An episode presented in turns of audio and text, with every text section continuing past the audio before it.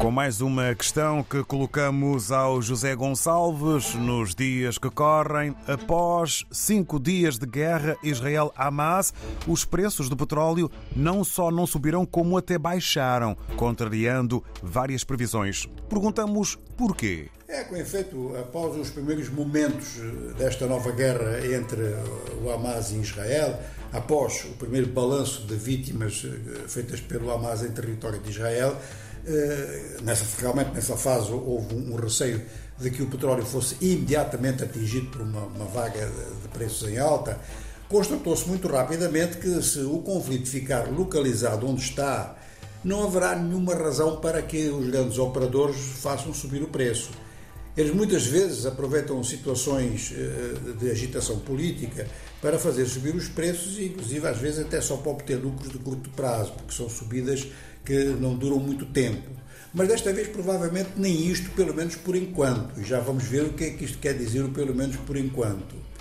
Ora, os preços do petróleo estavam em ligeira baixa porque o estoque dos grandes consumidores e o petróleo que está em trânsito nos vários oceanos, isto corresponde a medidas que foram tomadas precisamente pelos grandes consumidores, mas também por consumidores médios, no sentido de reforçar a sua armazenagem face à diminuição de exportações que foi decidida pela OPEP Plus.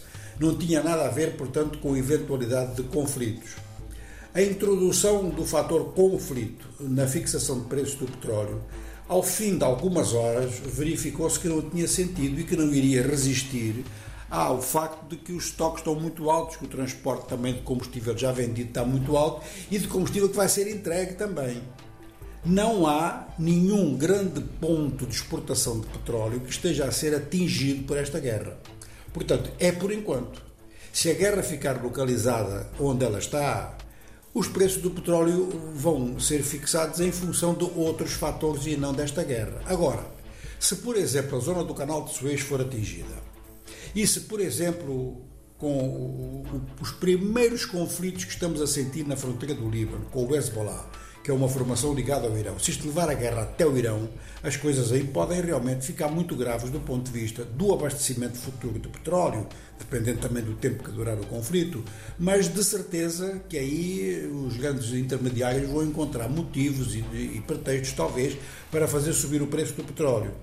Por exemplo, no caso do Canal de Suez, porque passa uma grande parte da navegação por ali e em direção ao Mediterrâneo, com, com zonas, de consumo muito, zonas de consumo e de produção muito importantes. E no que diz respeito ao Irão, não é exatamente a produção iraniana em si. O Irão produz 4% do petróleo mundial. O problema é se o Irão consegue fechar o Estreito de Hormuz. Se fechar o Estreito de Hormuz, parte da exportação da Arábia Saudita não será feita. De maneira que, por enquanto, o conflito tal como ele está, não tem mais importância sobre o preço do petróleo do que a decisão da OPEP Plus. Agora, se o conflito se estender a todo o Médio Oriente, é o preço do petróleo que sobe e é realmente a segurança mundial que, mais uma vez, dá um passo muito grave em termos uh, da sua fragilização. Os dois elementos em conjunto vão pesar muito não só no preço do petróleo, mas no preço de muitos produtos. Aí fica a chamada de atenção e a resposta na economia dos nossos dias com o José Gonçalves.